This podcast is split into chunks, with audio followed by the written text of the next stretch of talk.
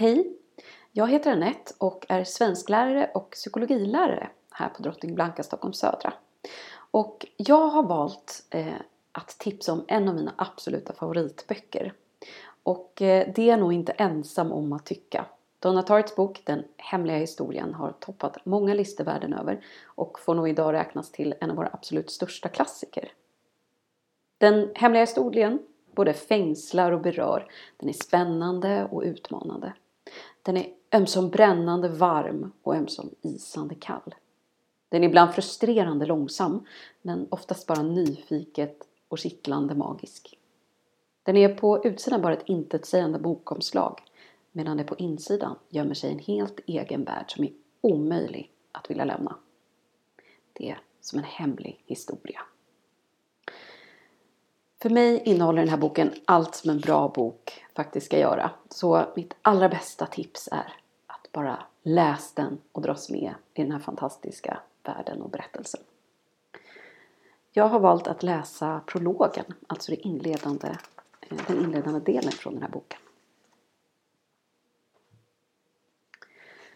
Snön uppe i bergen smälte och Bunny hade varit död i flera veckor innan vi började inse vilken allvarlig situation vi befann oss i. Han hade faktiskt varit död i tio dagar innan de hittade honom. Det var ett av de mest omfattande spaningspådragen i Vermonts historia. Delstatspoliser, FBI, till och med en arméhelikopter hade deltagit. Colleget stängde, färgfabriken i Hampton slog igen.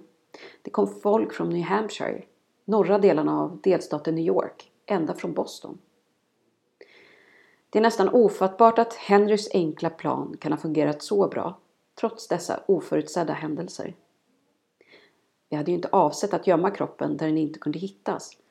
Faktum är att vi hade inte gömt den alls utan bara låtit den ligga där den hamnade i hopp om att någon olycksalig förbipasserande skulle snubbla över den innan man ens märkte att han var försvunnen. Detta var en förklaring som var både enkel och tillfredsställande.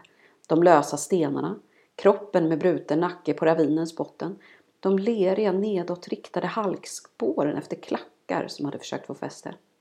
En fotvandringsolycka, varken mer eller mindre.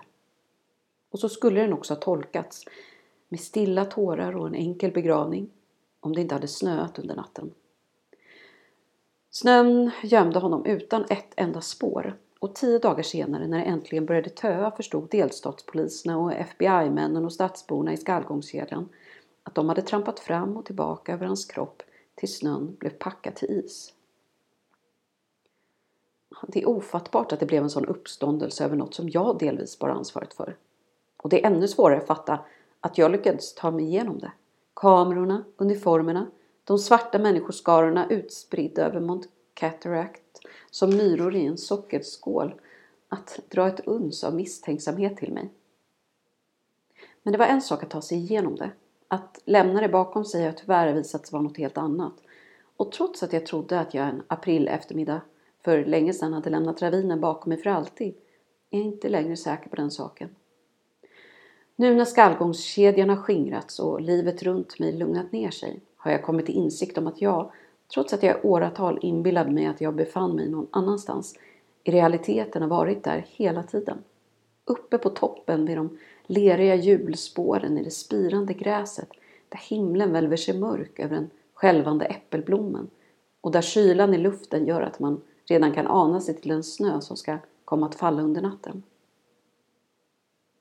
Vad gör ni här uppe?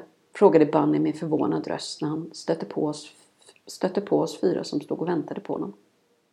Vi är bara ute och letar ormburkar, sa Henry. Och efteråt stod vi där och viskade i buskarna. En sista titt på kroppen och en sista titt runt omkring. Inga förlorade nycklar, tappade glasögon, hade alla allting. Och sen började vi gå på ett led genom skogen. Jag såg mig om på de unga träden som fjädrade tillbaka och slöt sig kring den stig vi banade. Trots att jag minns vandringen tillbaka och de första ensliga snöflingorna som dalade mellan tallarna. Trots att jag med tacksamhet minns hur vi klämde in oss i bilen och gav oss iväg hemåt som en familj på semester. Över kärlskotten med Henry bakom ratten med sammanbitna käkar medan vi andra lutade oss fram över sätet och snattrade som barnungar Trots att jag bara allt för väl minns den långa hemska natten som låg framför oss och de långa hemska dagar och nätter som följde. Behöver jag bara se mig tillbaka för att alla dessa år ska sjunka undan och jag ska se vad som finns bakom mig igen. Ravinen som ligger alldeles grön och svart bland de unga träden. En bild som aldrig kommer att blekna. Jag antar att jag en gång i livet måste ha haft ett otal historier på lager. Men nu har jag ingen annan. Det här är den enda historia jag någonsin kommer kunna berätta.